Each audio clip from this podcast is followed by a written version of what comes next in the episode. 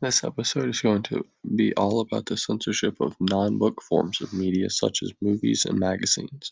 We'll start with talking about the censorship of movies. As y'all know, most everybody watches a movie at some point in their life, which that means that movies reach a lot of people, and those people are of all ages. If there's a movie that someone wants to be censored, they're probably not the only person and in the end it will probably become censored. Censoring movies is more realistic than books because a lot more people will watch a movie than read a book.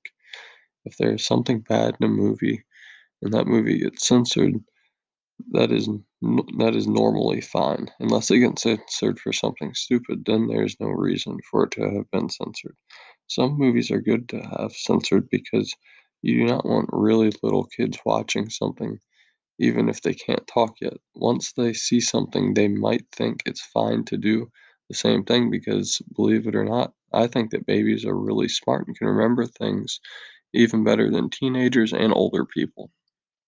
If a movie isn't censored and it has something bad in it, then first, it needs to be censored, and second, it could be bad if a kid heard or saw something in the movie and repeated it at the wrong time.